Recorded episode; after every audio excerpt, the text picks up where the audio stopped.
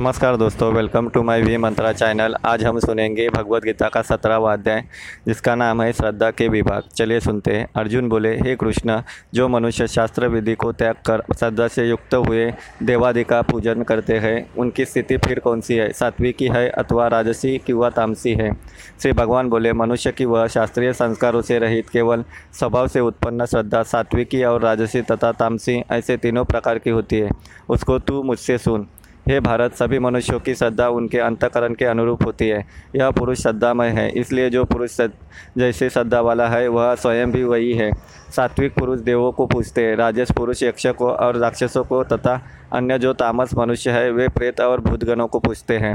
जो मनुष्य शास्त्र विधि से रहित केवल मनकल्पित घोर तप को जपते हैं तथा दंभ और अहंकार से युक्त एवं कामना आसक्तियाँ और बल के अभिमान से भी युक्त है, जो शरीर रूप से स्थित सब भूत समुदाय को और अंतःकरण में स्थित मुझ परमात्मा को भी क्रूश करने वाले हैं, उन अज्ञानियों को भी तू आसुर स्वभाव वाले जान। भोजन भी सबको अपनी अपनी प्रकृति के अनुसार तीन प्रकार का प्रिय होता है और वैसे ही यज्ञ तप और दान भी तीन तीन प्रकार के होते हैं। उनके इस पृथक भेद को तू मुझसे सुन। आयु, बुद्धि, बल, आरोग्य, सुख और प्रीति को बढ़ाने वाले, रस युक्त, चिकने और स्थिर रहने वाले तथा स्वभाव से ही मन को प्रिय ऐसे आहार अर्थात भोजन करने के सात्विक पुरुष को प्रिय होते हैं। कड़वे, खट्टे, लवणयुक्त, बहुत गर्म, तीखे, रूखे, दाहकारक और दुख, चिंता तथा रोगों को उत्पन्न करने वाले आहार अर्थात भोजन करने के पदार्थ राजस पुरुष को प्रिय होते हैं। जो भोजन आपका अधपका, रसरहित, दुर्गंधयुक्त, बासी और उच्छिष्ट है तथा जो अपवित्र है वह भोजन तामस पुरुष को प्रिय होता है।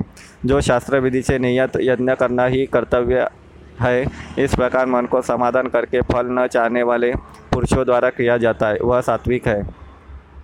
परंतु हे अर्जुन, केवल दंभाचरण के लिए अथवा फल को भी दृष्टि में रखकर जो यज्ञ किया जाता है उस यज्ञ को तू राजस जान।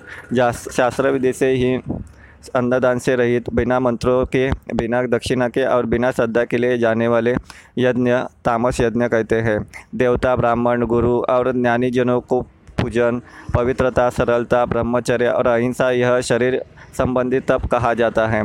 जो उद्वेग न करने वाला, प्रिय और हितकारक एवं यथार्थ भाषण है तथा जो वेद शास्त्रों के पठन का एवं परमेश्वर के नाम जप का अभ्यास है वही वाणी संबंधी तप कहा जाता है।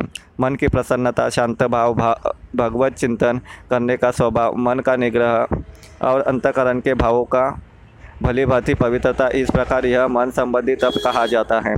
फल को न चाहने वाले योगी पुरुषों द्वारा परम श्रद्धा से किए हुए उस पूर्वोक्त तीन प्रकार के तप को सात्विक कहते हैं। जो तप सत्कार, मान और पूजा के लिए तथा अन्य किसी स्वार्थ के लिए भी स्वभाव से या पाखंड से किया जाता है वह अनिश्चित एवं क्षणिक फल वाला तप यहाँ राजस कहा गया है।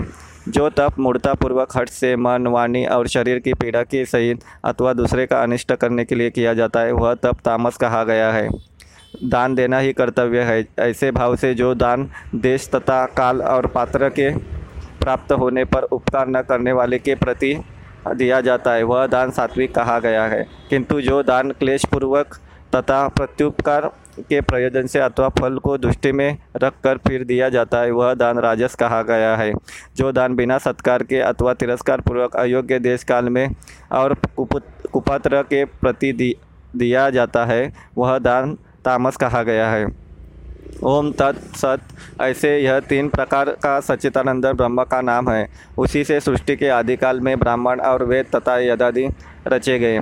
इसलिए वेद मंत्रों का उच्चारण करने वाले श्रेष्ठ पुरुषों की शास्त्र विधि से नियत यज्ञ, दान और तप रूप क्रियाएँ सदा ओम इस परमात्मा के नाम को उच्चारण करके ही आरंभ होती है। तत् अर्थात तत् नाम से कहे जाने वाले परमात्मा का ही यह सब है। इस भाव से फल को न चाहकर नाना प्रकार के यज्ञ, तप रूप क्रियाएँ तथा दान रूप क्रियाएँ कल्याण की इच्छा वाले पुरुषों द्वारा की जाती है।